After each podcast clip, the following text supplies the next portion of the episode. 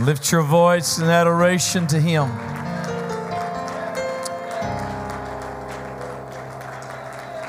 He is great and greatly to be praised.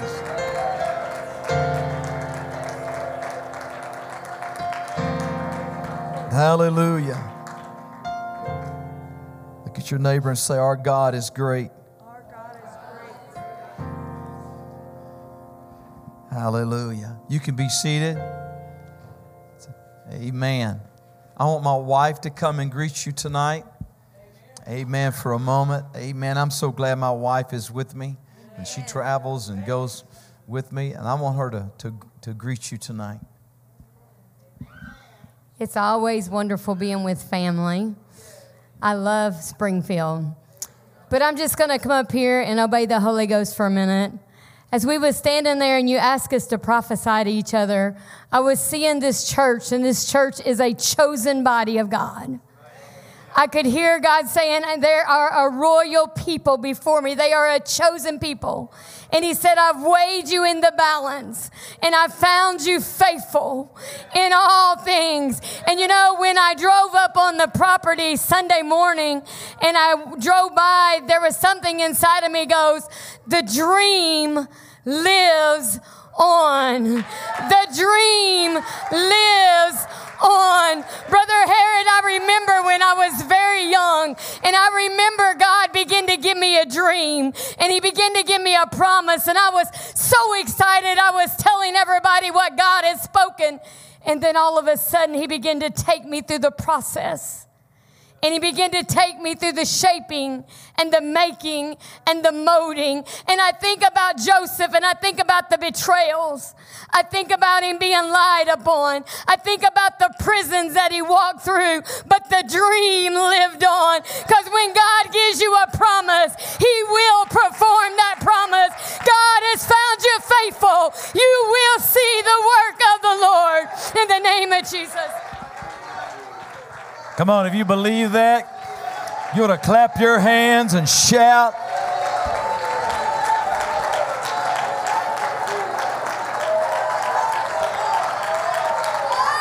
Hell can't steal the dream. Hell can't stop the dream.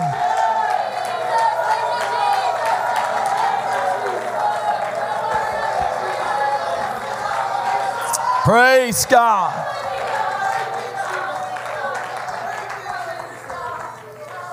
Praise God. Look at your neighbor and say, The dream still lives. The sure fact you fight hell and high water tells you it still lives. You know, Elder, my dad taught me, I, I was raised hunting and fishing and all that kind of stuff. And, and I learned, my dad taught me real quick. He said, Don't shoot it twice if it's dead, leave it alone. Now, if it keeps moving, shoot it. You know why hell keeps shooting at you? You, you, you didn't get it, did you? Hell don't, hell don't keep trying to kill something that's already dead.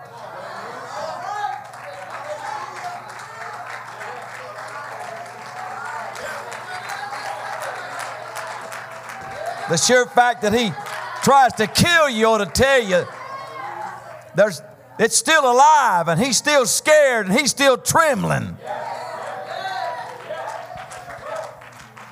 Amen. Praise God. Thank you. Thank you, God. Thank you, Lord. To those that brought food, it was awesome. Thank you. I meant to say thank you Sunday and I forgot it. Been such a been Sister Harrod's been such a great host. Your pastor and his wife been such a great host. Thank you so much Hallelujah. I don't have a title. I didn't even bring my iPad. Come on. I, I didn't bring it for a purpose. Come on. Because I'm going to do what God told me to do. And I've tried to do that, but um, all I got is some scripture. And I'm going to speak what I feel the Lord wants me to say, and then. Um, then we're going to obey God. Is that okay?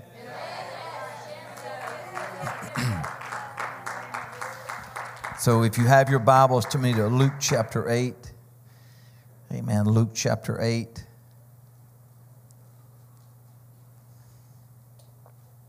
Verse 22. Hallelujah. You have Luke chapter 8. If you're around Genesis, Exodus, you're in the wrong dispensation. Amen. Move forward. Amen. If you have Luke 8, say amen. amen. Praise God. Verse 22 It came to pass a certain day he went into a ship with his disciples. He said unto them, Let us go over unto the other side of the lake. And they launched forth. As they sailed, he fell asleep. You ever felt like God's asleep on you? I have. Now, maybe you hadn't been there. If you hadn't, just, just continue living. You'll get there. As they sailed, he fell asleep. There came down a storm of wind on the lake, and they were filled with water and were in jeopardy. And they came to him and awoke him, saying, Master, Master, we perish. Then he arose, rebuked the wind and the raging of the water, and they ceased, and there was a calm. And he said unto them, Now these are the same guys that cast out devils and has healed the sick and has walked with him. They've watched him feed the thousand, multiply fish and bread, raise dead people, heal the lepers, and, and all this other kind of stuff. And they get in the storm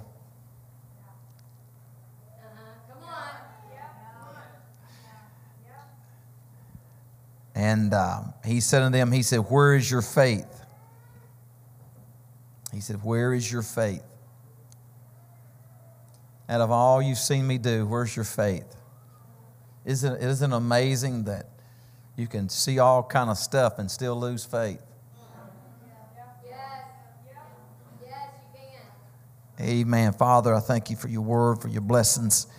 Help me, Lord, because I don't have nothing written down but a scripture. Father, I've tried to obey you Sunday morning, Sunday night. Now, Father, I pray that you'd confirm your word with signs, wonders, and miracles for your people, Lord, and for thy glory, not the glory of a man, but for thy glory, O Father. Confirm your word among your people. Let them see your glory. See thy hand as it stretches out and does the, the miracles and healings. I thank you, dear Lord, and I praise you, Father, in the name of Jesus. And everybody say amen. You be seated.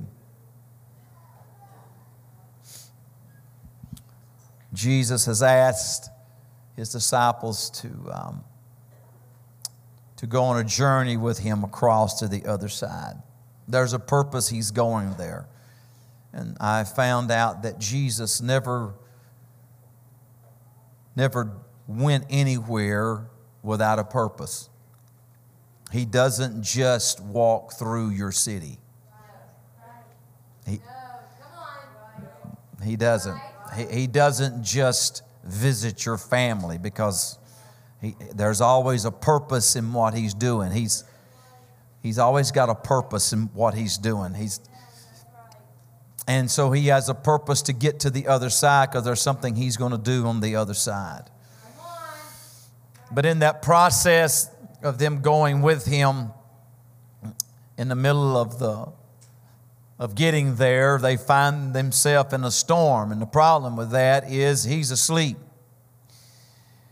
And so, being fishermen like most of them were, or some of them were, I'm, I'm sure Brother Lewis, they'd done everything they could to lighten the boat.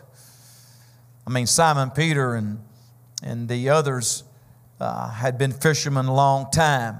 As a matter of fact, history bears out, and secular writers of um, that age, and they have some writings of people that's not in the Bible that wrote recorded history.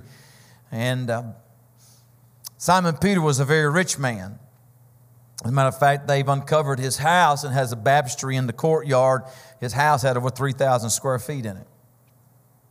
And they believed that to be Simon Peter's house because his father was a fisherman, along with James and John, and their father, and they were partners together in a fishing deal. You ever wondered how John got in to see the trial of Jesus? It's because his father had connections, and they knew John, and he could walk in. That's just history.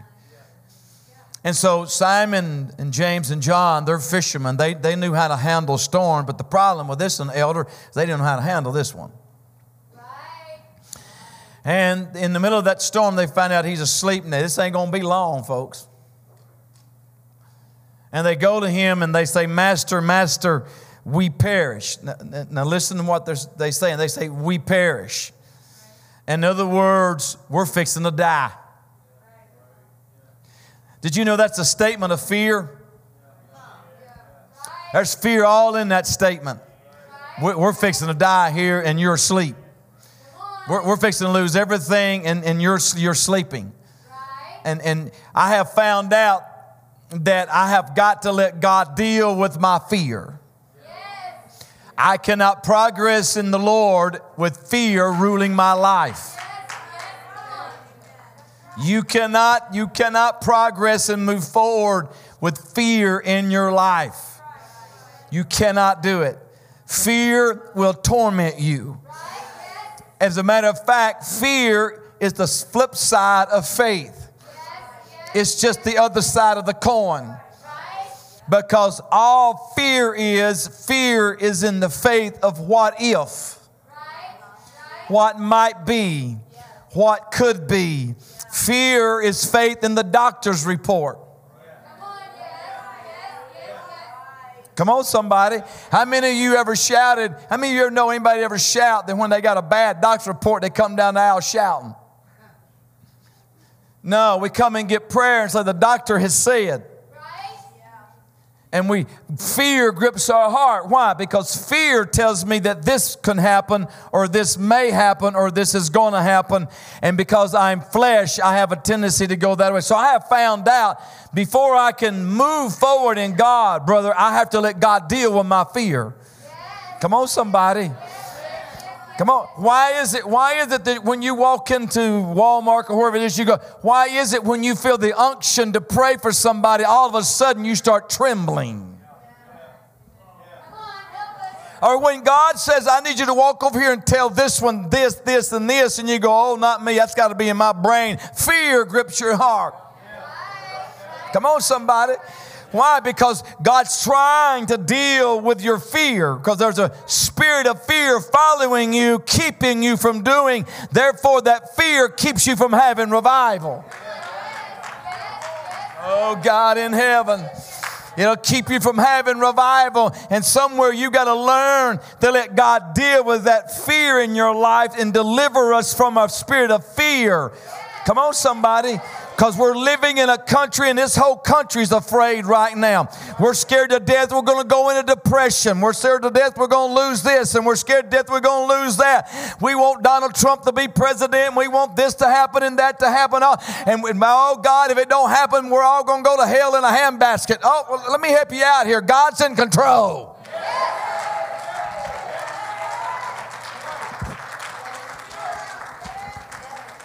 My Bible tells me that He causes nations to rise and nations to fall, put kings in their place and nobles in their place. Honey, let me help you. Biden didn't get there by itself. Donald Trump didn't get there by itself. Obama didn't get there. God put them in the place. If God put them there, God knows what He's doing.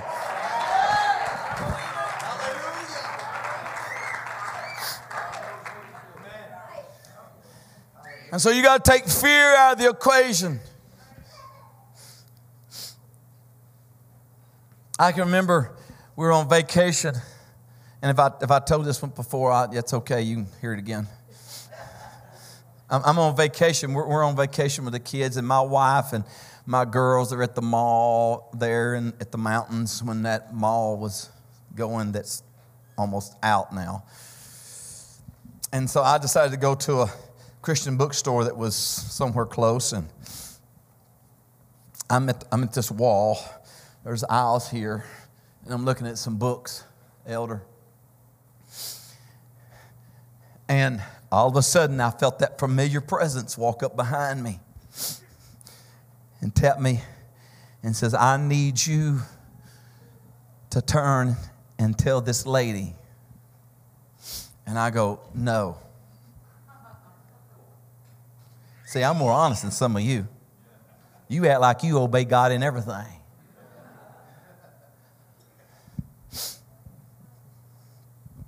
I said, No. And the Lord said, Actually, it was the angel of the Lord. He said, You need to turn around and tell this lady. I, and I literally turned around and said, I am on vacation. I did, Elder. I'm like this, and I went, I am on vacation.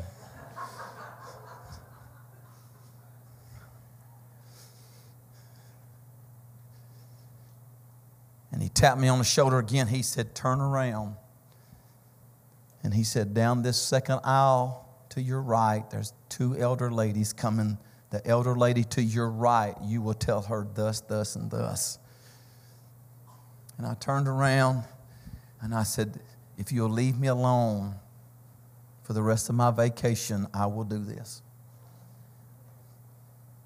Y'all think I'm kidding? I ain't kidding. And so I turn, I, I, don't do that no more. I've grown up. And I turn, and sure enough, here comes two elderly ladies down the aisle. And, and, and they're interlocked their arm. And I walked over to the lady and looked her at the one on the right, and I said, Ma'am, you don't know me, and I don't know you. I said, Please don't think I'm crazy. I said, The Lord told me to tell you just a minute ago. His angel come to me and told me to tell you this, this, and this. Tears shot out of her eyes. Her little friend beside her mouth flew open, and I immediately turned and went out the door. Later on, I'm with my wife. We're walking down the down that hallway of that hall, of the mall, and I see them out of the corner of my eye over here, and I'm on this side, and I watched and I heard that little lady point and say, "There's the man that said it." And I kept walking. Somewhere, you got to let God deal with your fear. You know why I have problems with fear, elder? Because I make it about me. And it's about what you may think about me. It's what I'm afraid of what you're going to say about me. It's about my reputation. Well, I don't have one without him, so it doesn't make any difference anyway. And so I've come, I'm not perfect by, by no means, but I've got a lot further down the road to realize that my reputation with you does not matter near as much as my reputation on the throne room. And so I'd rather and so I'd rather I'd rather him be pleased with me and say that's my boy doing my will fighting hell and high water. Look at the demons trying to stop him from talking, but he just keeps on talking. Look at the devils trying to stop him, but he just keeps on going. Look at my son. And while everybody's mocking him, he still keeps doing it. Somewhere you got to let Jesus deliver you from fear. You need to have church in Walmart. You need to have church at the restaurant. You need to have church in your neighborhood while walking your dog. When the Holy Ghost moves on you, you need to shove fear to the side and say, I'm on a journey with the Lord uh, and I got to see the miraculous uh, and I can't just see it between four walls.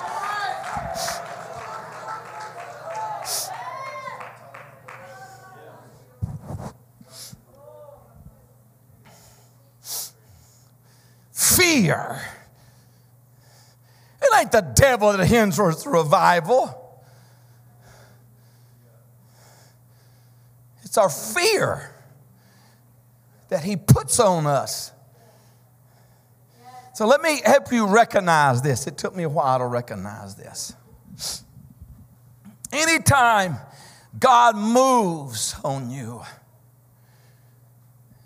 to minister on your job, in your neighborhood, at Walmart, wherever you're at, and that fear comes over you. You do understand that that does not belong to you. And that spirit is trying to make you think that you have fear. But this Bible tells me that we've not been given the spirit of fear. So when fear comes up over me, it wasn't mine. That devil was standing around somewhere. Watch that angel walk up to me and speak something to me. And he said, I got to stop this right now because I'm scared to death. If that boy starts talking, things are going to happen. And what you're feeling is what that devil fears the most. And that's you open your mouth or lay your hands or shout down the aisle and we have a breakthrough.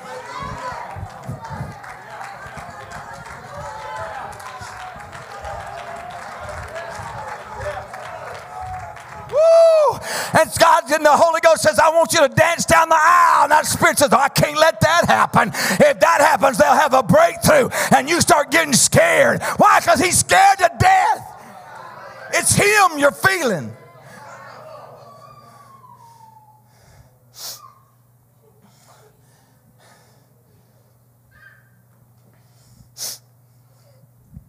And so, learn to God, deal with that fear.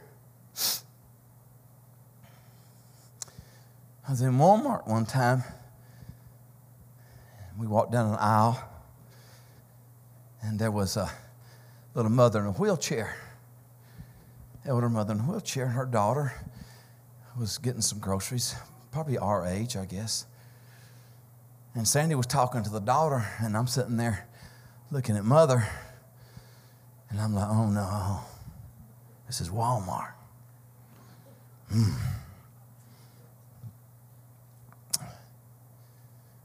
And so I'm, I'm, I'm in, my, in my heart, brother, brother uh, uh, Pastor, I'm going, God, Sandy, hurry up, let's go, hurry up, let's go. Let's go. Because the longer I stand here, the more this gets on me. and finally, she hushes. And we exit out the other side and go around to where the salad and all that stuff is.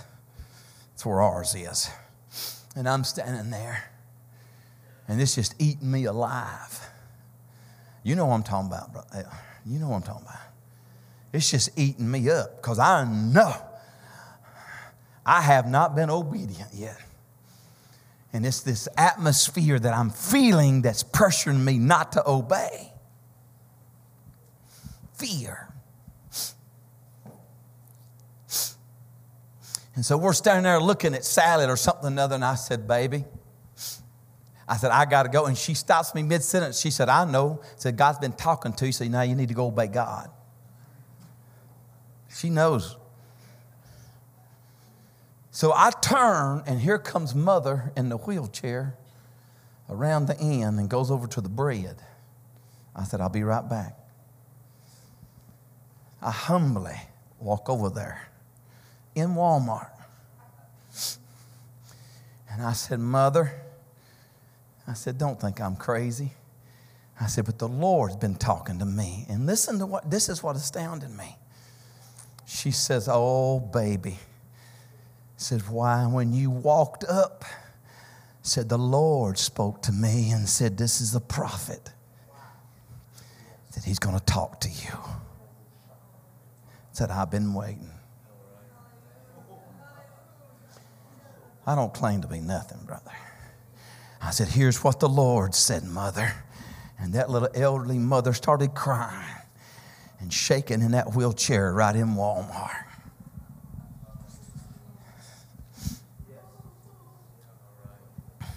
Just, I don't know, sometime back, it's just been a year or so ago, I'm in Walmart and, and, and, and back March a year ago, I was diagnosed as a diabetic. My sugar went to 945. My A1C was 12.5. I end up in ICU. They want to put me on shots and telling my wife, rolling me down the aisle, telling my wife like I could die. So I'm finally got over all of that stuff, and I'm at Walmart in, in, in the city where my pastor uh, pastor's there in New Albany, Mississippi, and I'm running in to get, get some, some, uh, some stuff, low calorie stuff that for diabetics. And I walk up to the aisle, and there's a mother and a daughter. This daughter's about 16, 17, I think, 18 maybe. And, and we're, they're trying to pick out some stuff. And I said, Oh, you don't want that? I've ate that. That's nasty. I said, I've tried everything right here. I'll tell you what's good. I said, You don't want that? That's nasty. I said, This is good. And we're sitting there talking. And I look at her and I said, uh, So you're a diabetic? And she, she said, Yes, sir, I am. I said, You're a type one, aren't you? No Holy Ghost. I mean, she's about 16, 17 year old about that big around. I mean, you just know. She said, Yes, sir. And we get to talking. In the back of my mind, I'm talking to this mother and this daughter, and I hear the voice of the Lord. And He says, You're not leaving without praying, are you?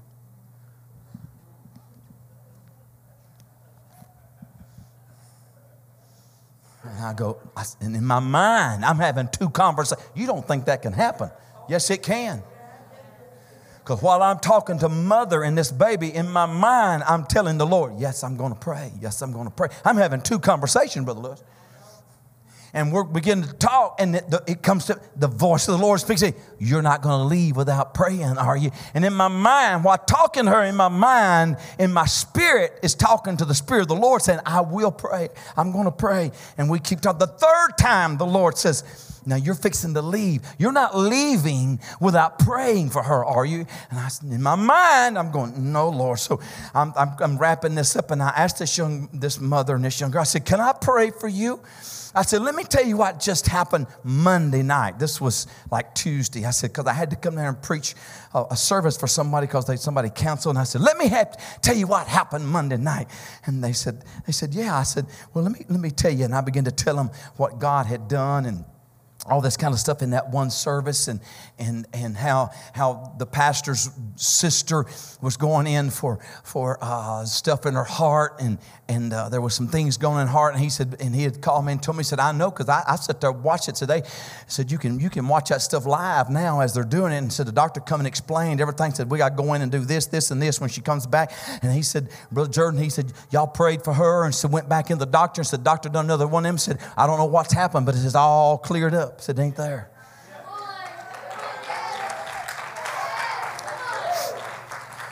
And, and, and, and, and, and, I told her, I said, and there was a man there. I said, I didn't even know this. And, and, and I said, the pastor told me, he said, You remember the man? You said, It's a liver disease. And I said, Well, I remember saying that, but I don't know who I prayed. He said, Well, let me help you out, Pat, uh, Brother Jourdan. He said, You prayed for that brother and said he had the liver disease. They done told him he had a severe liver disease. Said he went back Tuesday, so this was like Wednesday, I guess, Tuesday or whatever it was. After that, so he said he went back to the doctor, and the doctor said, We're going to do another test. They done got one test saying you have a severe liver disease, and we're going to have to start treating you for liver disease, for liver failure. And so they done another test that says, We don't know what happened. Your liver's completely clear. There's nothing there no more.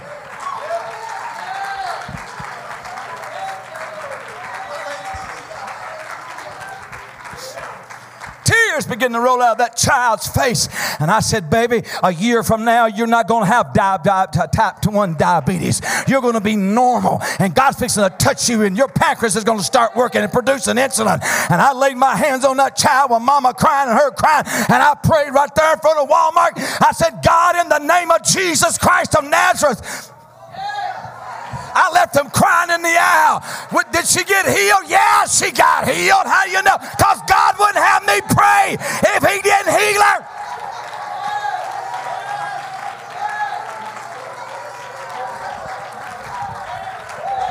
You got to lose your reputation. You got to lose. When you lose your reputation, fear will leave you alone because you won't care.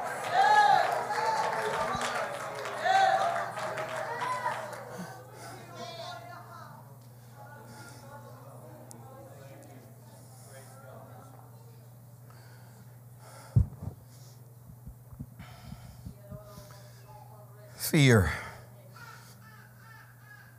Fear.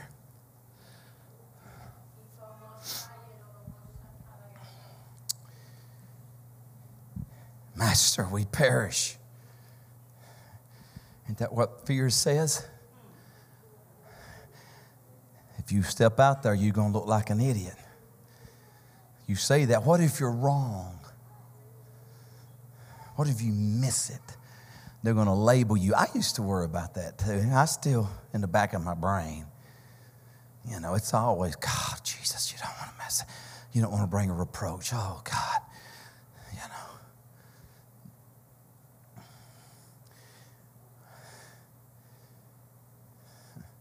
What's people going to think about you? Fear. We're going to perish.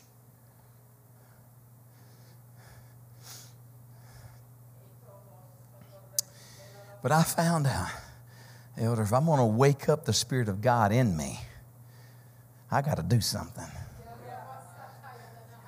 See, Jesus ain't asleep, He's just asleep in you.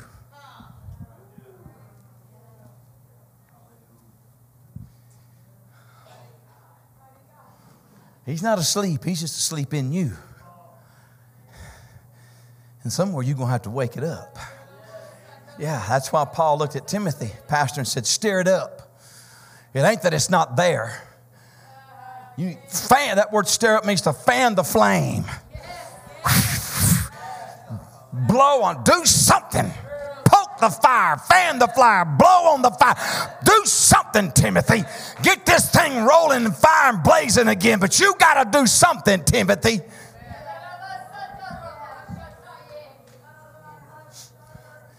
Because Jesus ain't asleep, he's just asleep in me. And I got to do something to get him awakened. And I got to move. And when I found out, when I start moving in faith, elder, he comes alive in me.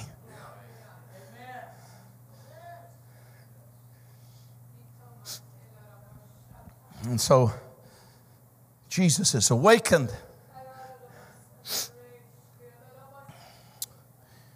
He gets up and rebukes the wind, the storm.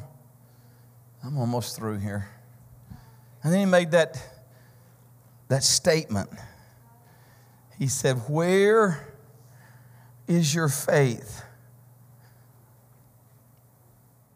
He didn't say, Why didn't you have faith?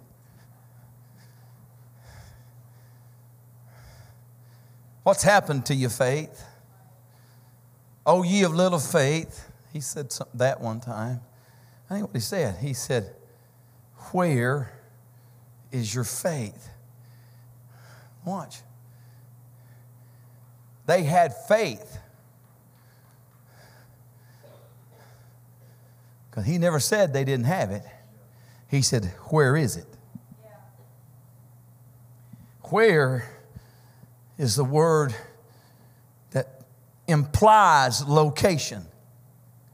Where? You have faith. Where have you put it?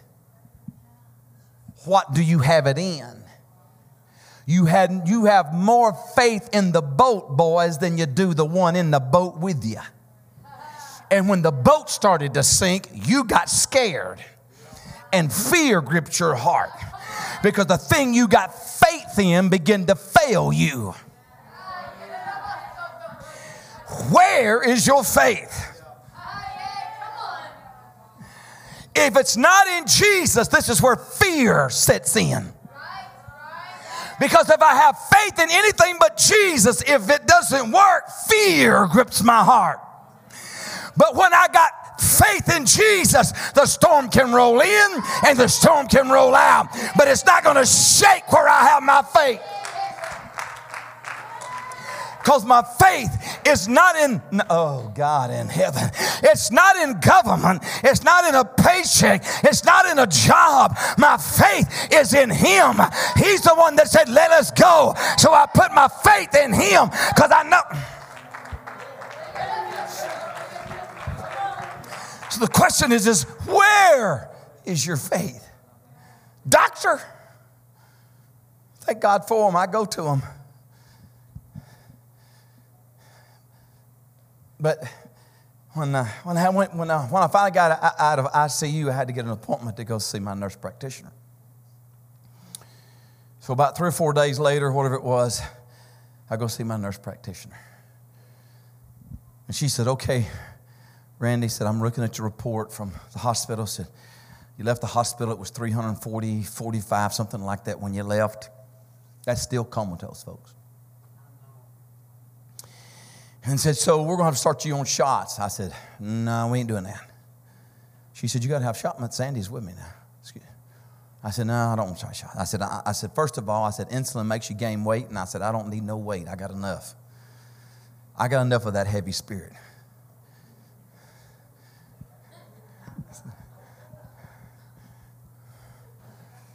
And she said, Well, there's another one called Trulicity. It's a synthetic insulin or whatever. so chemical, rather. And said, It won't do that. And said, You take it once a week. I said, Well, I might do that. She said, Well, we have to approve by your insurance, blah, blah, blah, blah, blah. I said, We'll get it approved. She said, Until then, you're going to continue taking 2,000 milligrams of metformin a day.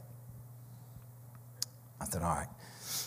And uh, I said, How long? She said, For the rest of your life. I said, No, ma'am. I said, That ain't happening. She said, she said, Randy, you'll take this for the rest of your life. I said, No, ma'am, I won't. She said, Randy, once you're a diabetic, you're always diabetic. I said, No, I ain't. And she just bumfuzzled. I said, I'm telling you. She said, I, am not going to take this. She said, Yes, you will. You'll have to take this the rest of your life. You are a diabetic. I said, I know I am right now. I said, but I am not going to take this for the rest of my life. I said, because I'm not going to have my kidneys fail me when I get 70 years old and have to have dialysis. She said, Well, that, that is a side effect of metformin. I said, I know it is. And so, and I said, So I'm not going to do this. She said, Okay, we'll see. You know how doctors are, or whatever. Three weeks, two or three weeks later, I'm checking my sugar because you know you got to check that stuff every day. You know, and I'm checking it and I left the hospital at 345. I got to my nurse practitioner, it's still over 300. In about two weeks or three weeks, I'm, I'm below 200. I'm below 200. And so I called them up and I said, Look, I need this and this and this. So they called me back a couple few hours and I told them, I said, What's happened? They said, Oh, okay, wait a minute.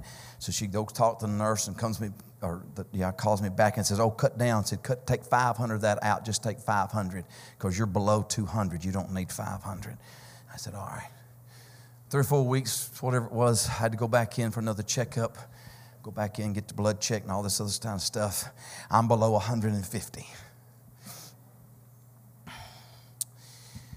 just back November, whatever it was, October, November, had to go in for another six month checkup. And I go back in. I'm sitting there. She's flipping through my chart. She's a, she's a nice girl. She's flipping for the chart and she's looking at all the numbers. And uh, she said, You know, I really don't want to take you off of this metformin. I said, What are you talking about? I said, What's the numbers? She said, Well, your A1C is 5.5 and said, Your sugar is 115. He said, You're doing so good on it. Said, I don't want to take you off of it. She said, What are you doing? I told her what I was doing. She said, I don't know how you're doing that, but I said, Keep it up. I said, Well, we'll just wait. I said, We'll give it six more months. I'll come back. You do it all over again, and we'll decide and we'll go from there for your sake just a year ago. She said, I would never come off of it. Now she's contemplating taking me off of it.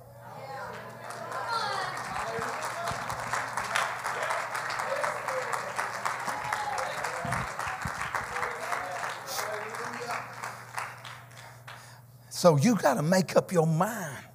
Now, I'm going to be honest with you, I, I, I do my part on that issue. There's a part that I've got to take care of. And if I do my part, God will do his part. But the question is, is which one do you have faith in? Where is your faith? Where is your faith? Where?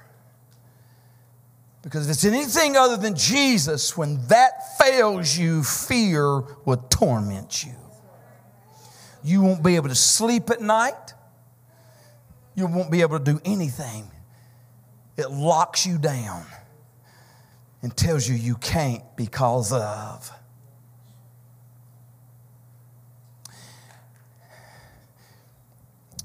Last year, we was in Bartlesville, Oklahoma. And we spent a a Sunday morning, Sunday night in Bartlesville, Oklahoma. Is this okay? Are you with me now?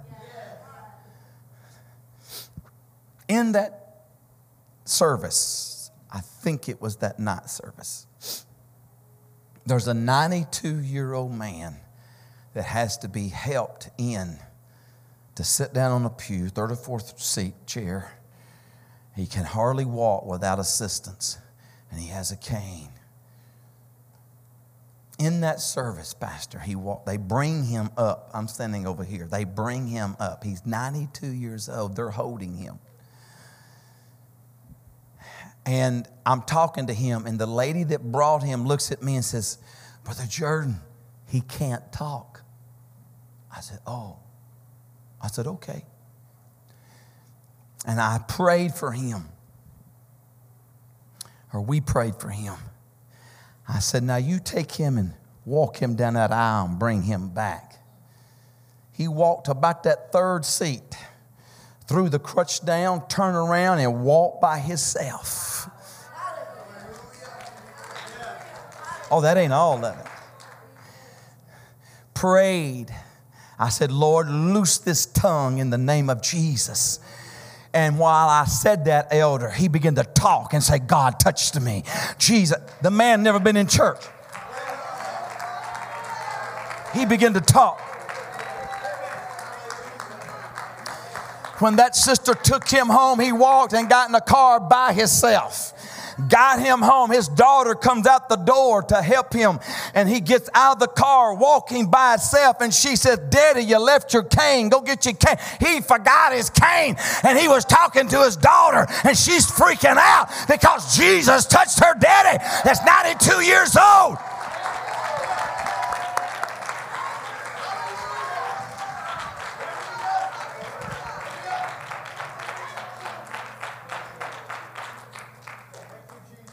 I'm through. Whoever's playing the key, keyboard, you, you need to come.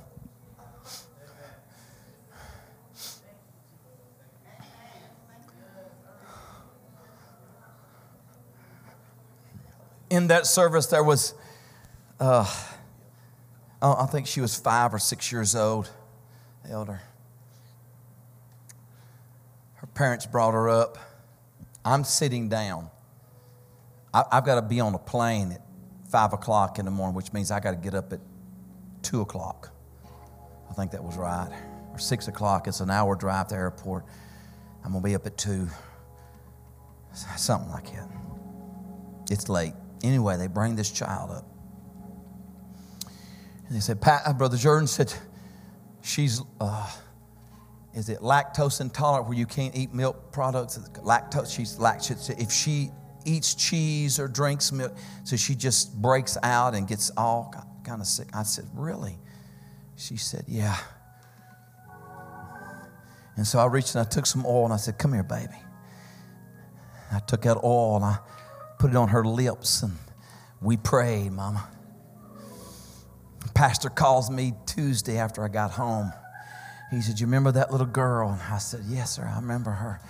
He said, When she walked through the door, she walked over to the refrigerator, Brother Lewis, opened the door, got the carton of milk out, poured her a glass of milk, drank the glass of milk, and said, Nothing happened.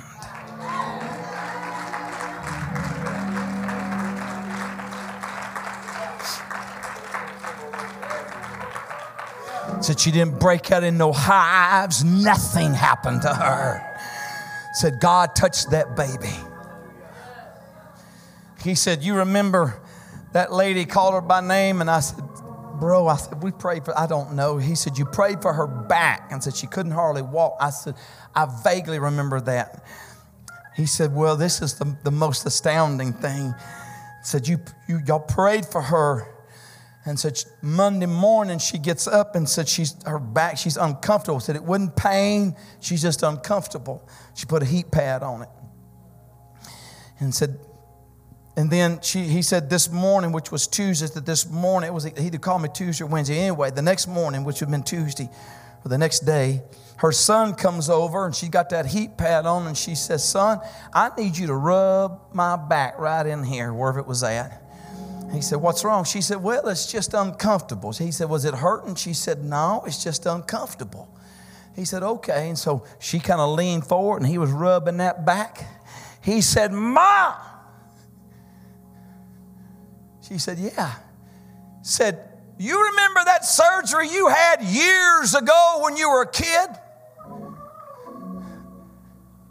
Or teenager? Yes. You told me they removed that muscle.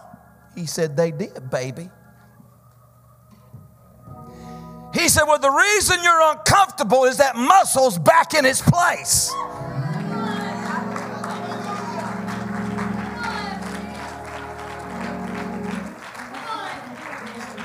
He said, The muscle grown back. No, it didn't grow back. God put it back.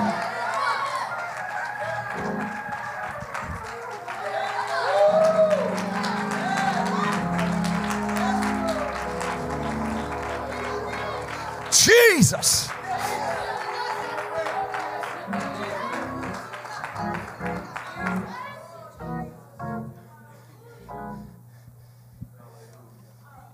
So, where do you have your faith? Several years ago, the young girl in the church, she couldn't hear out of, I think it was her right ear. Church prayed for her. We prayed for her. She goes back to the I got the doctor's report there in a Bible in my office. And that doctor's report, it says she did not have an eardrum. But when they looked inside of her ear, because they got the testing, she could hear. So he took a good look in her ear. He writes in the report, eardrums grown back.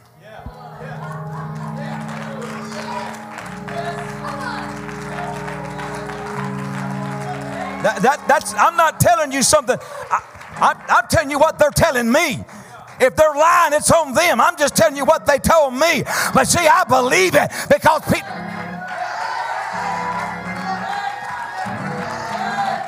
I believe God can put a muscle back. I believe God can put an eardrum back. I believe God can cause a leg to grow. I believe God can put an eyeball back in. I just believe in creating miracles because I got a God that can do anything. And though I believe in doctors, I got my faith in Jesus.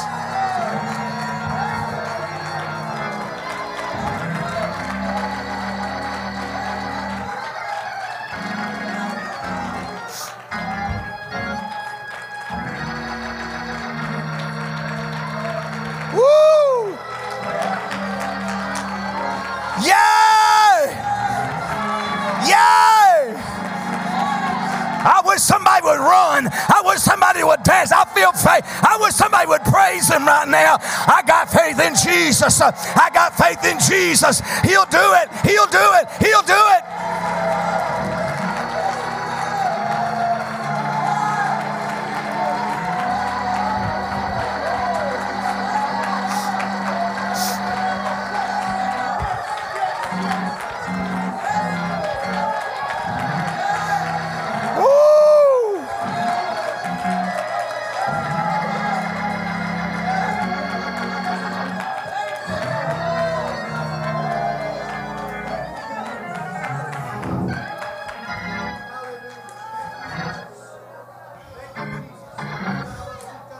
That's why, elders, you know, I just started, I just started believing what Jesus said. I, I do. That's why I look at people and say, when I pray for you, you're going to recover. That's not my, that's not my words. That's, elders, that, that ain't my words. That's what Jesus said. I'm just repeating what Jesus said. If it don't happen, take it up with him. That's not my issue.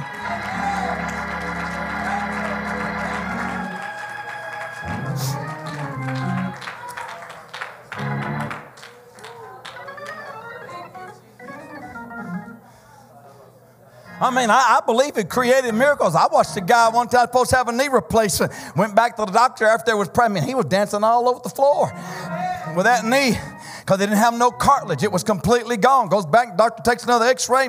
He says, well, here's the one showing you ain't got no cartilage, and right here's the other one that shows you got a brand new cartilage. You don't need knee replacement. Now, I don't know if you believe in that kind of stuff or not. Maybe all you got is faith in a headache. I believe the cripple can walk, and the blind can see, and the deaf can hear, and the dumb can talk, and the demon possessed get delivered. I believe God can do anything.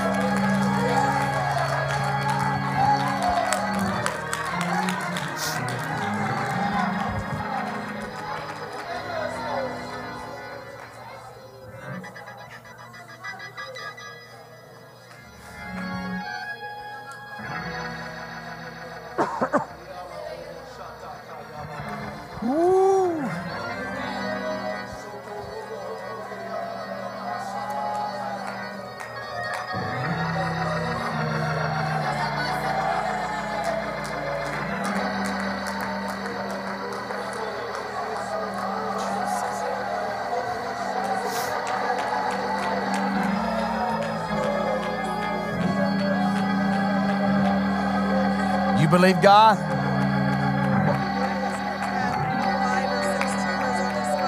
Where's he at? No, I believe that God's healed him, but what I want to see one day, they've taken pieces of bone out of his spine, and I believe that bone's going back. That's It- what I believe, and I believed it for a year. Where's he at? Come here, bro. I just, I know God's healed him of his tumors, but I want to see the spine. You want to see the spine go back? You want to see the spine? Is the tumors gone? Are the tumors gone? They are gone. You just need the spine to grow back. Is that is that the part they removed? Is that you, you just you need okay? Well, the only way we're going to know this is if you go get it checked up and have an X-ray. Right? I got one every year, head to tail. You got to have one every year. Is it coming up? Good. So you're going to call me, right? This is just, I Uh, you may not need it, but they need it. They need it. I need it.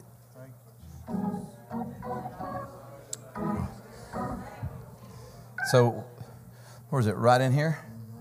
Right in there? believe it. It's from the top to the bottom. From the top to the bottom. He's having all And so, how much did they take out? Well, they just took a uh, piece each time from down here. From down here. That's what I'm saying. It's down here. It's where it's been taken out, right? Up here? No, right here. Right? Okay. So, what's up here? He just had tumors. The tumors are gone. Yeah. Correct? Yep. So this is where they took it out, mm-hmm. of where I put my hand. Yep. Okay. All right. Now, Can you bend over? Does it hurt? It's always, It's always hurt. Is it stiff? Yeah, it's stiff. Okay. So I'm going to pray. I need somebody to help me pray. Come here, Brother Lewis. Stop. The Lord is changing the spiritual dynamics of that church. You've seen the starting of it. It's because you got a hunger. God is changing the spiritual dynamics. There's some things that your father fought but didn't get victory over. You're going to get victory over it.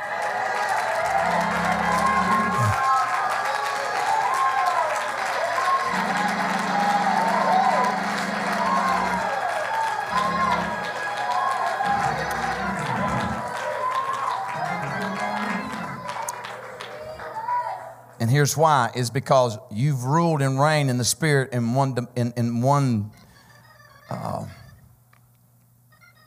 region in the spirit, if I can say that. But your dominion has grown, and because it's grown, your rulership in that dominion now becomes authoritative through the spirit. Your father fought it because it come from outside of his spiritual dominion to rule to where he was at. And then it would go and it would come back. And it would go and it would come back. God says, Not will you. Your spiritual dominion of where you can rule in the spirit has grown. You'll take that territory.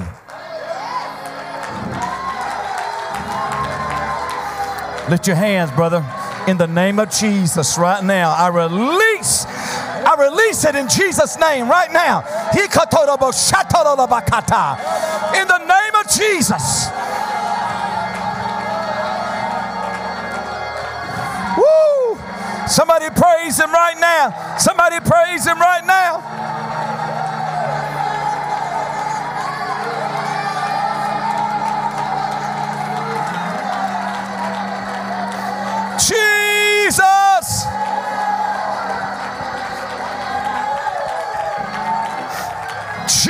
Jesus.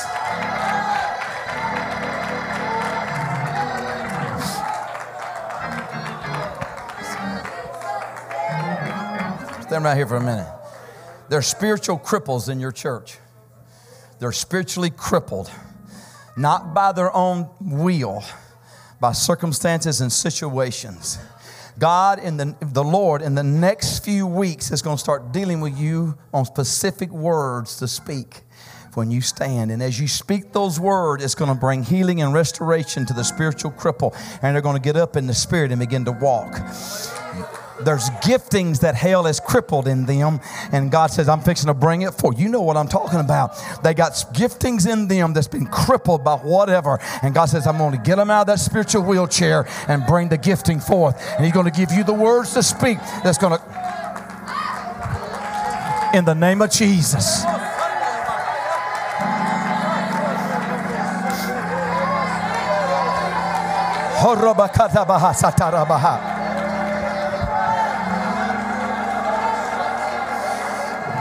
Jesus!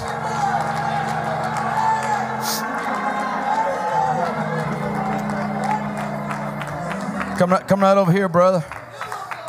Here's what I want you to do, Brother Lewis. I want you to, I want you to reach right back here.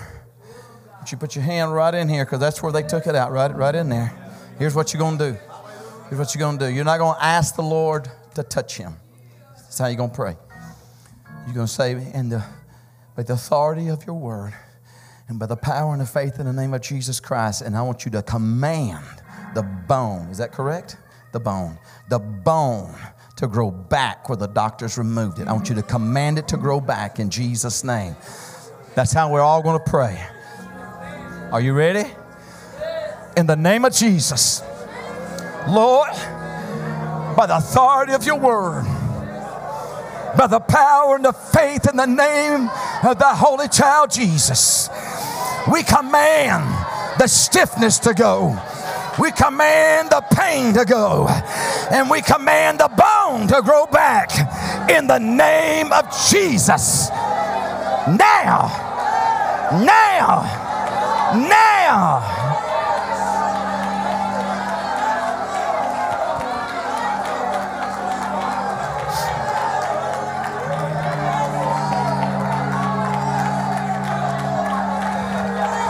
All right.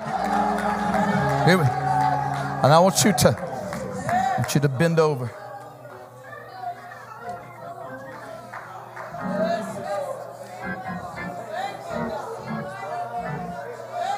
Is it loose up? Is the pain? Is there any pain? A little bit. But it's not as stiff. It's loosed up. It's loosened, which means God's touched. So now let's ask Him to complete it right now. Father, Lord, now complete the work. Let it be for testimony that you may be glorified in front of all the people. Now, Lord, complete. Let it be complete in the name of Jesus.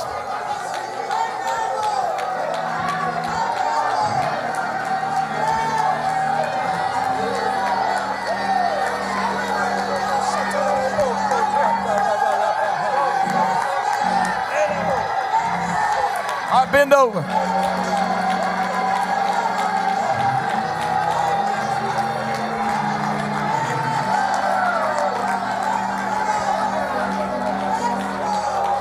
Did God do it, brother?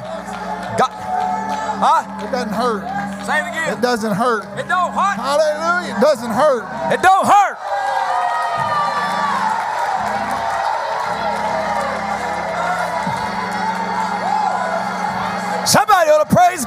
God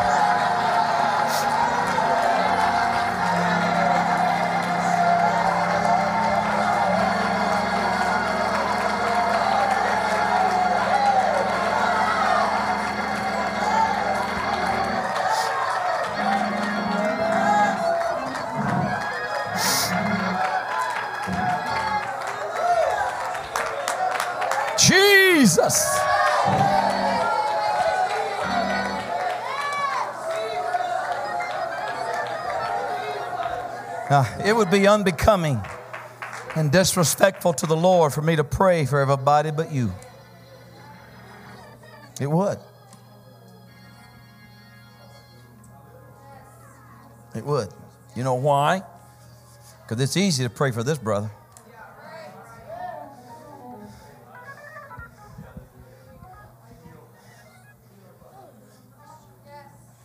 But there's all kind of stuff you got to fight when you walk over to, to someone in a wheelchair.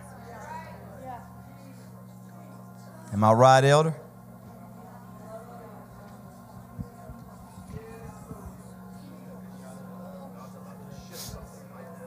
But if God can put the bone back, and God can put the muscles back, and God can put cartilage back, God can strengthen your legs. Can you move them at all? You can't move them at all. What has happened? You got a severed nerve, a shattered spine. So now, if God put bone back in that one, cartilage back in another one, and a muscle back in it, do you believe that God can take that spine and put it all back together?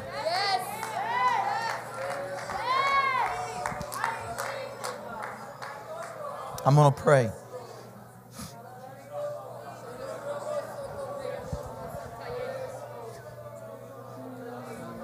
Lay your hand on her back. Will you help me pray, Miss Scarlett? Come on over, put your hands on her back. There you go.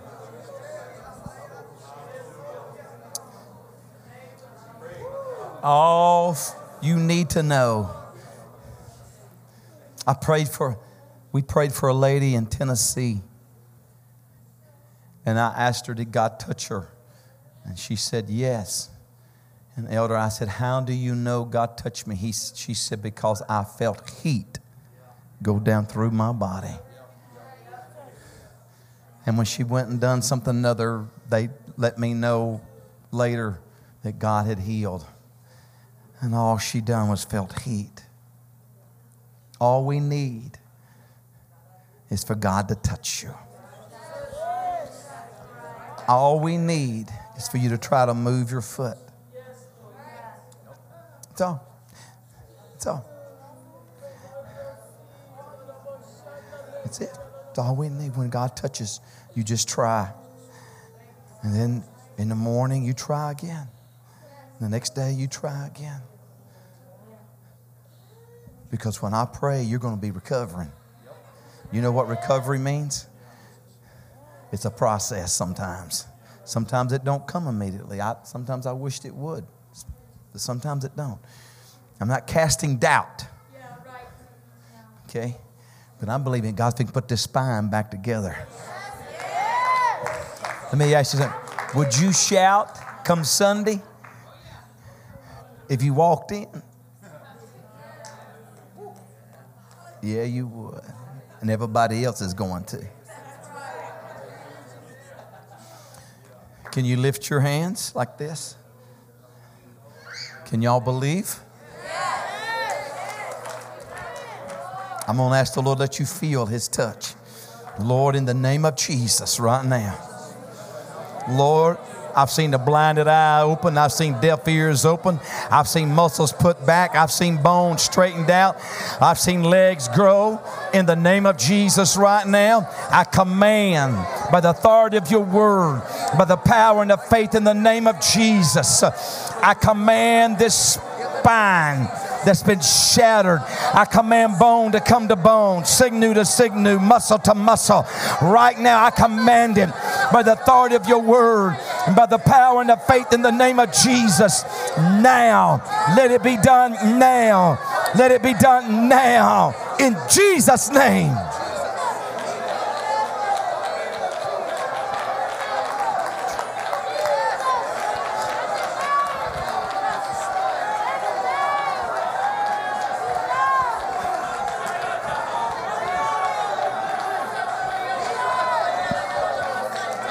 In Jesus' name.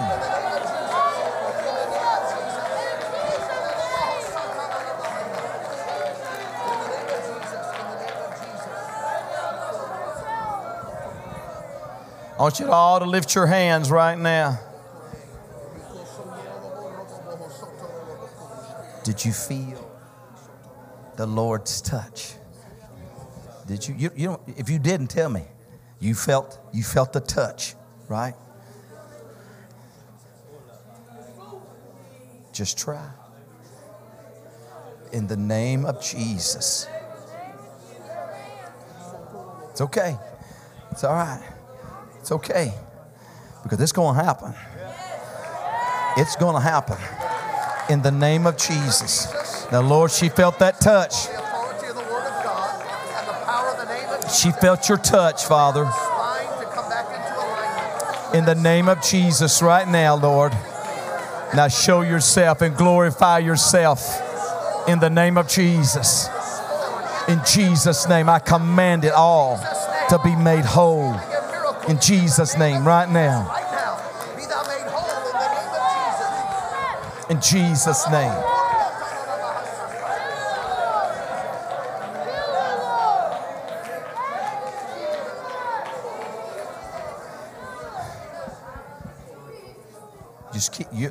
You what you're doing is is every time like when that brother bent over, he was doing it in faith. So every time your brain tells your foot to move and you try, it's an act of faith. It's an act of faith. And that's what you have to do because the Word of God, Jesus said, They that believe shall lay hands on the sick and they shall recover. So that means you're in recovery. You, can you believe that? So from now on, when somebody says, What happened? say, I'm in recovery. You say, I'm in recovery. What do you mean? Jesus touched me and he said, They that believe lay hands on the sick, they shall be. I'm in recovery. I know you can't tell it, but I felt it in my body. That's what you do. That's what you do. I'm in recovery. And you keep you keep trying to move. You just keep trying. And when you wiggle that big toe, you shout.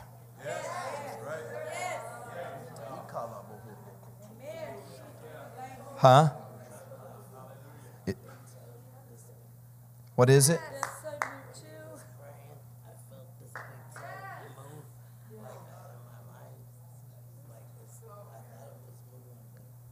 your toe move on that Huh? I saw her toe move on that side. From this side? saw it move. It wiggled. I saw it.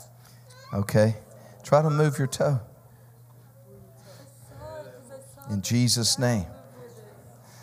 Here it is. Come on, let's lift our hands and love the Lord. That's all you need is a toe. If you can move your toe, the rest of it's coming in Jesus' name. In the name of Jesus.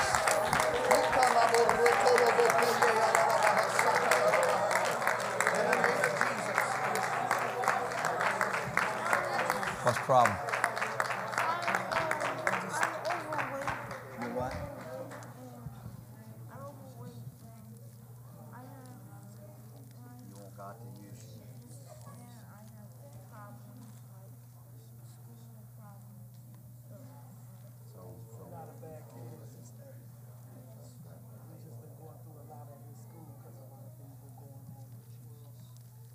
You got an anger problem?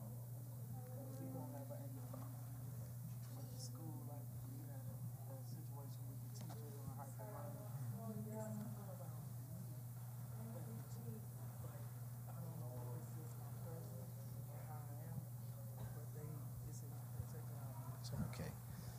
Okay, I'm going to pray. All right. I'm going to pray.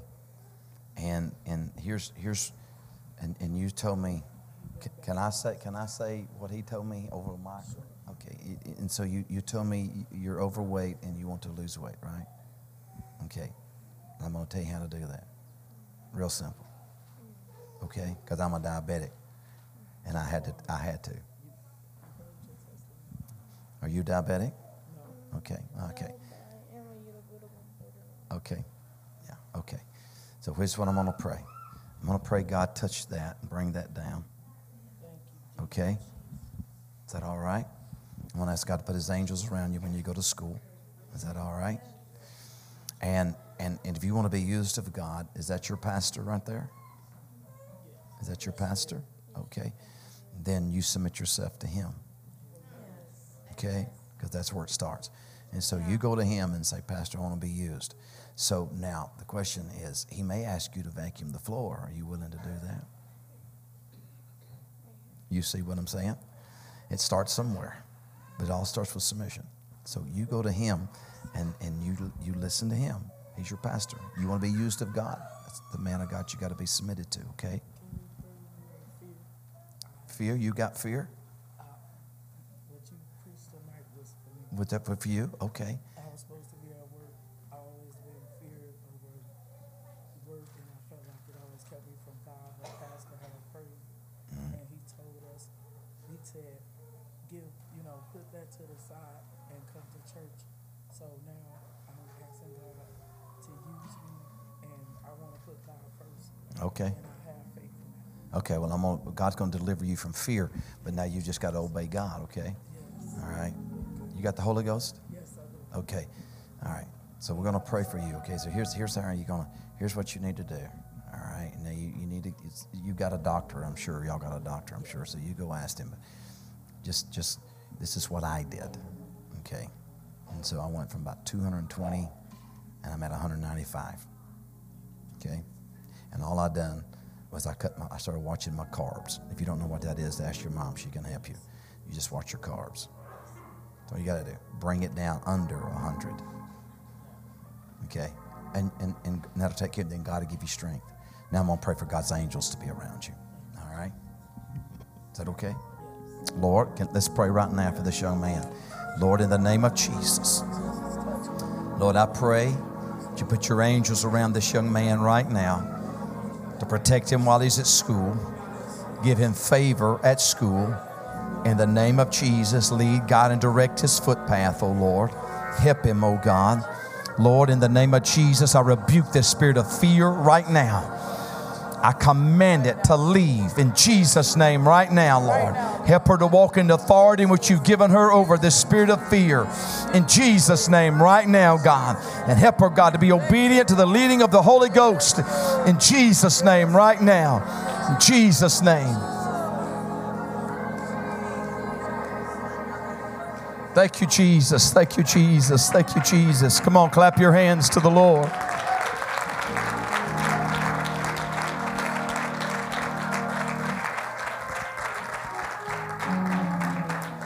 Who else needs prayer? Uh-uh. God, I'm fixing to go home. Ate me a piece of ham. For who? Okay. Has he got bitterness? Yeah. Okay, here's what you got to do. You tell him you're going to have to forgive. Bitterness and unforgiveness brings depression. Along with depression comes suicide because he's dealing with dep- deep depression also. And so until he forgives, this will not leave him. Freedom is within his own ability. All he's got to do is forgive. That's it. It will, forgiveness will release him from the bondage of depression and deliver him from the torment of suicide. You understand what I'm saying? So you got to talk to him and say, son, you got to forgive. When you forgive, that's Bible. That's not me. That's Bible. Is that correct, Elder? It's Bible. Forgiveness will set him free if he will forgive. Okay? Okay. And so I can pray, but you got to go talk to him and and and you yep, that you're on course. So when he does, he'll be free. Lord, in the name of Jesus, right now, help this mother talk to her son. Deliver him, oh Lord. In the name of Jesus, right now, God. Deliver him from the spirit of depression, the spirit of anger, the spirit of unforgiveness and bitterness, oh God. Deliver him from the spirit of suicide. Devil, you will not have him. You cannot have him. In the name of Jesus, right now, we rebuke you in Jesus' name. Lord, we command his spiritual ears to be open in the name of Jesus, and his spiritual eyes to be open that he may hear your voice and see you in the name of Jesus right now. In Jesus' name.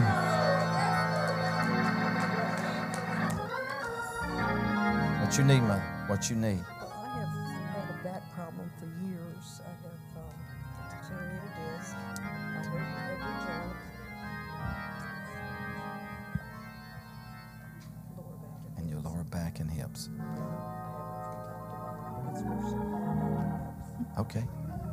Sister Jourdan, would you come?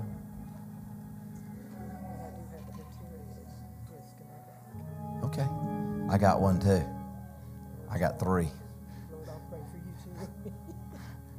So we're gonna. I need another sister with faith. Come here. We're gonna put our hands up here, lower back, and in the center right here. Put your hands right there. Okay, we're gonna. Mmm.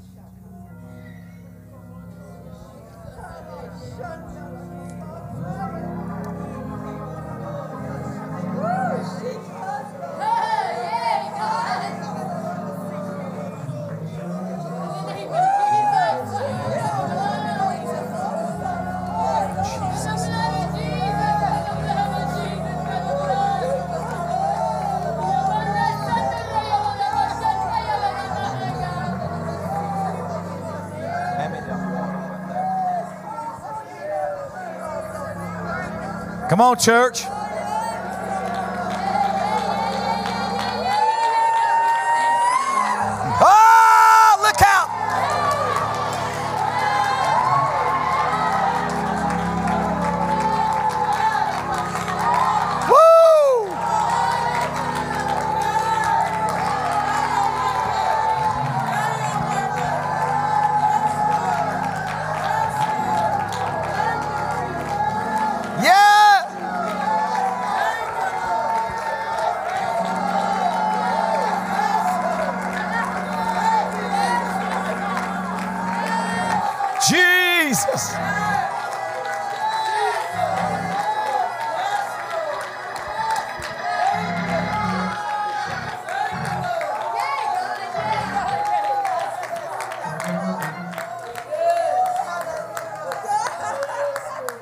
All right, mother, how, what'd you feel?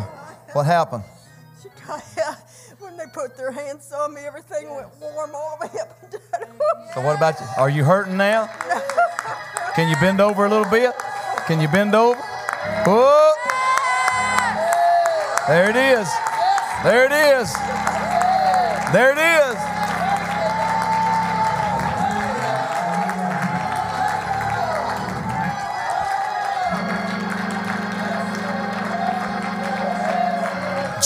Jesus.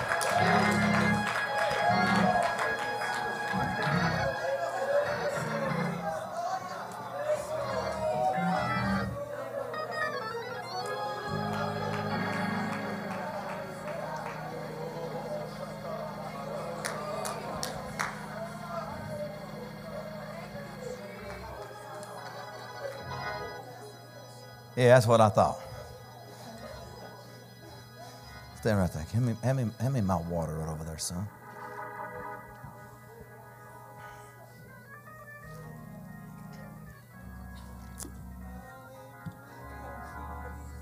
You believe God?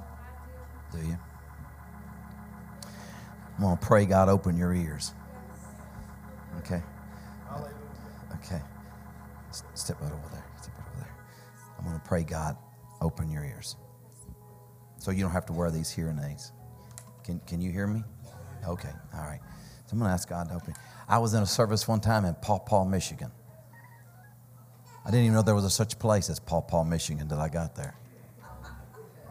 Named after the, something, a fruit called Paw Paw or something other. They got a Paw Paw for something like, I don't know what it was. And there was a guy in the service, the first time he had ever been to that service or that church or in that church, he had hearing aids. And he was standing there watching people get prayed for and get healed. And all of a sudden, he took his hearing aids out and stuck them in his pocket. So we get over to the pastor's house, and we're sitting there. Pastor invited him to come over because he was a guest. So he come over. We're sitting there eating a sandwich, and he I didn't even know it. And he said, "Let me tell you what happened to me tonight, uh, uh, Pastor Chapman." He said, "Okay." And I'm sitting there eating the sandwich. He said, "While y'all are praying," he said, "I heard my ears go pop, pop." He said, "I took my hearing aids out." He said, "I can hear fine." Laid his hearing aids on the table. He said, "I don't need them."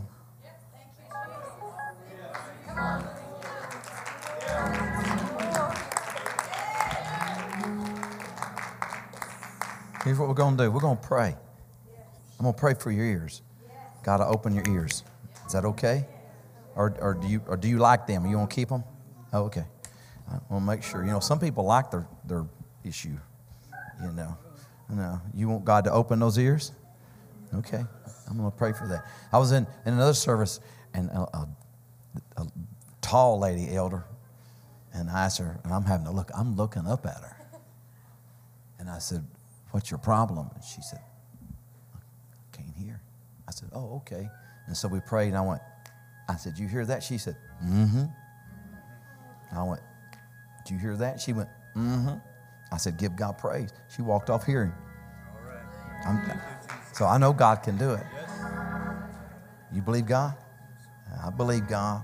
I seen him put an eardrum back in that kid's ear. I know if he can do that, he can heal yours. In Jesus' name, right? Y'all believe that? Are you are you married, bro? Are you married? Is your wife here? Is it you? I figured it was you. You were smiling so much. Come here. Stand over beside him. Stand right there beside him. You believe God? Come on here, bro. I'm going to tell you what to do, brother. Here's what you're going to do. Can, can, can you take those out and it not bother you? I'll take them out. Okay, you, you just, can you put them in your pocket? You need to give them to, is it, are they okay in your pocket? I don't want you to damage them. Okay, okay. Okay, that's good. All right. Would you lift your hands? There you go. Now, what we're going to do is I want you to command his ears to be made whole. By the authority of God's word, by the power and the faith, I want you to command his ears to be made whole. Okay? That's what we're going to do. Are y'all ready? Y'all going to pray? Father, in the name of Jesus Christ, by the authority of your word, by the power and the faith in the name of Jesus, that you may be glorified. I command these ears to be made whole. I command the nerves to be made whole, the eardrum to be made whole. I command everything to be replaced. I command all the damage to be gone now. In the name of Jesus.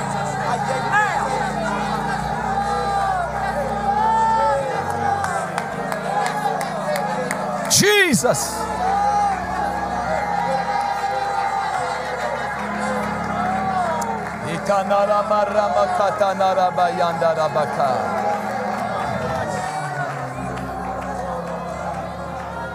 Come on, church.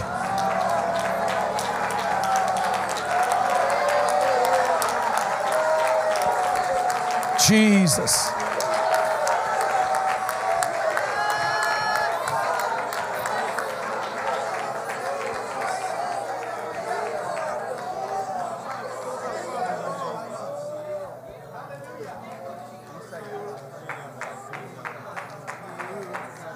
He can't hear at all without those earbuds? None? If you're real close?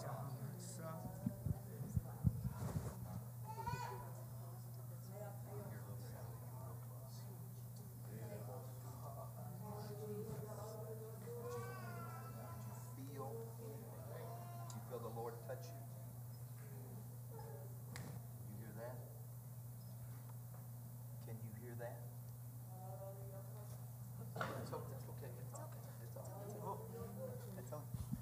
It's okay. It's okay. It's all right. It's okay. It's okay. It's all right. It's all right. It's all right. It's all right. T- Tell him put his earbuds so he, so he can talk to me. Go ahead, Put them back in. In the name of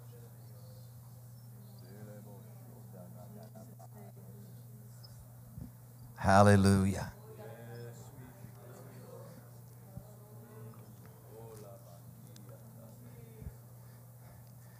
Hallelujah.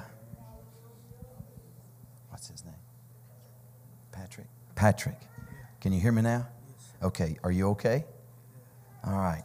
Okay. All right.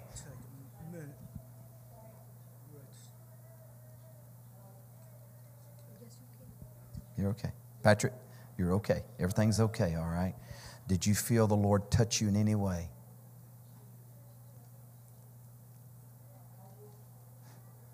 It's okay.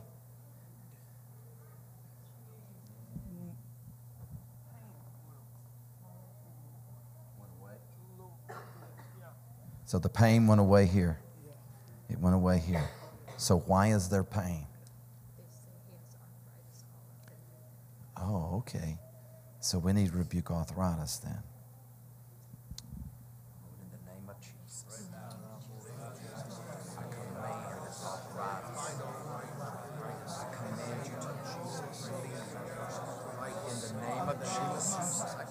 Now, the authority of God's word, by the power and the faith in the name of Jesus, I command it to leave.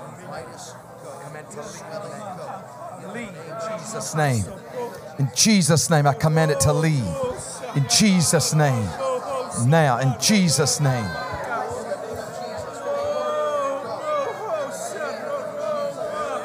Jesus' name. Jesus' name.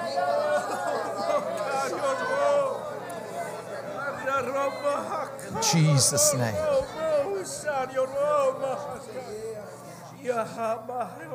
Okay. Patrick, did you feel pain leave? Did it leave again? What about this side? It left that side? So, so the arthritis is going in Jesus' name. So the arthritis is going. Okay? So you know that. So you know because the pain's left. So we know the God has touched the arthritis. So I must understand if He touched this, then it's in the process of healing everything. Is that right? Because why would He heal this and not this? Because this is affecting this. Is that right? That's right. He's down to his last one. There's, I guess there's some like things that cause you to hear. Um, he's down to his last one in his ears. That's those little nerves that's sitting there that, that catches the sound and everything. They said they're they're all dead but one. Oh, Lord, I command these nerves now to come alive. I command them by the authority of your word, by the power and the faith in the name of Jesus. I command the nerves to come alive. Jesus' name, right now. I command it in Jesus' name. Jesus' name.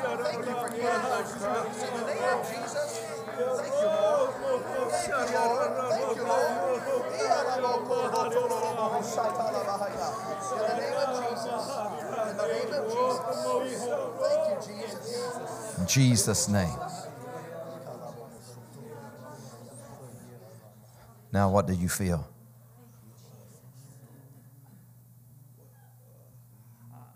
Hot? Warm?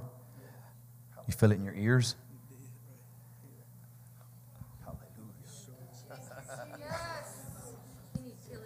I know he does. That's why it went to the shoulder. Yeah. See, God's healed the shoulder. That's what you're feeling. He's, he- he's healing all this down through into your shoulder and your neck. So, so when you get up in the morning, you, you need to get up expecting.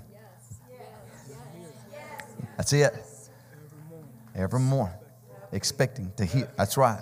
Because if God's healing all of this, and he's, He just touched your shoulder, because that's what you felt. The warmth of the Lord's putting His hand down through here and on your shoulder, then He's healing all of this. Understand what I'm saying? So you need to get up in the morning expecting to hear. It may be only a faint, but if you hear that, you know it's happening. It is happening because God touched all of this. You believe that? I believe it too. In Jesus' name. In Jesus' name. God, I thank you for healing this shoulder. Thank you for healing this shoulder. Thank you for healing this shoulder in Jesus' name. Thank you, Lord.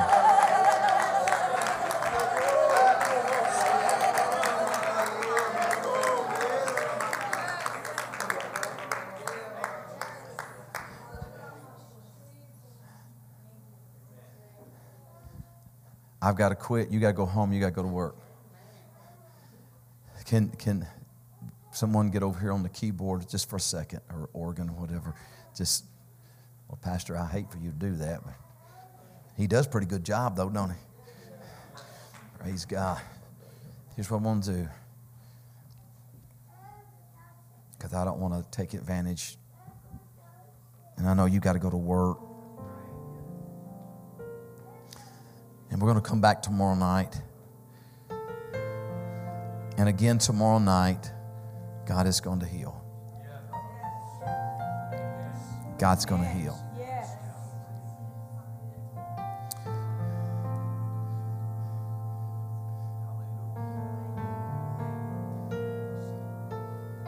Go home and tell your father God's touched his heart. Not to worry about it.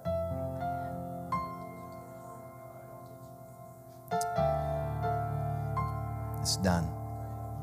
In Jesus' name. Uh, I got to let you go. I want you to lift your hands and I want you to love the Lord. I want you to love Him right now. In the name of Jesus. In Jesus' name.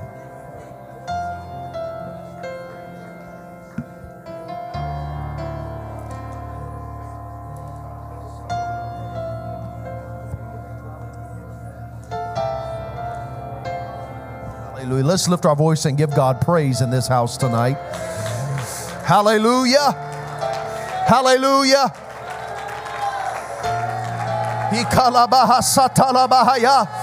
Hallelujah.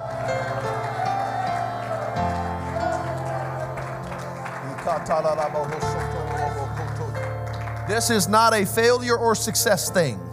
This is something we are going to walk in, and God is. We got to catch this. We got to catch this because God is going want, wants to do this out there. Brother Herring preached about it a couple weeks ago. The, the shallowest part of the flow is what came out of the temple, and the deepest part was out there. We've got to grasp a hold of this. This has got to become who we are. There's no problem too big, no problem too small to lay hands on it and see God do a miracle, and God's going to get the glory. I don't know if we're going to be in this vein tomorrow night or not, whatever God wants to do. But if God brings us back here tomorrow night, we're going to we're going to get a hold of what God God's trying to impart things into us. We've got to grab a hold of it. In the name of Jesus, lift up your hands and thank the Lord. Lord, we receive what you have done here tonight. We receive the gift of faith. Lord, in the name of Jesus, you're going to operate through us. We're going to see signs, wonders, and miracles. It's going to flow out of this place in the name of Jesus into the public. In the name of Jesus, on our job, at the grocery store, the power of the Holy Ghost is going to flow through us. In the name of Jesus, let's clap our hands and thank the Lord right now in Jesus' name. Hallelujah. Hallelujah. Everybody say, I'm a believer. I'm not a doubter, I'm a believer. Say it again, I'm a believer. Praise God. Where there's a believer, something miraculous will happen. Praise God. Praise God. Praise God. God bless you tonight. We're going to come back tomorrow night. We're going to begin to pray at 6:30. It's going to be a powerful time in the Holy Ghost. God bless you.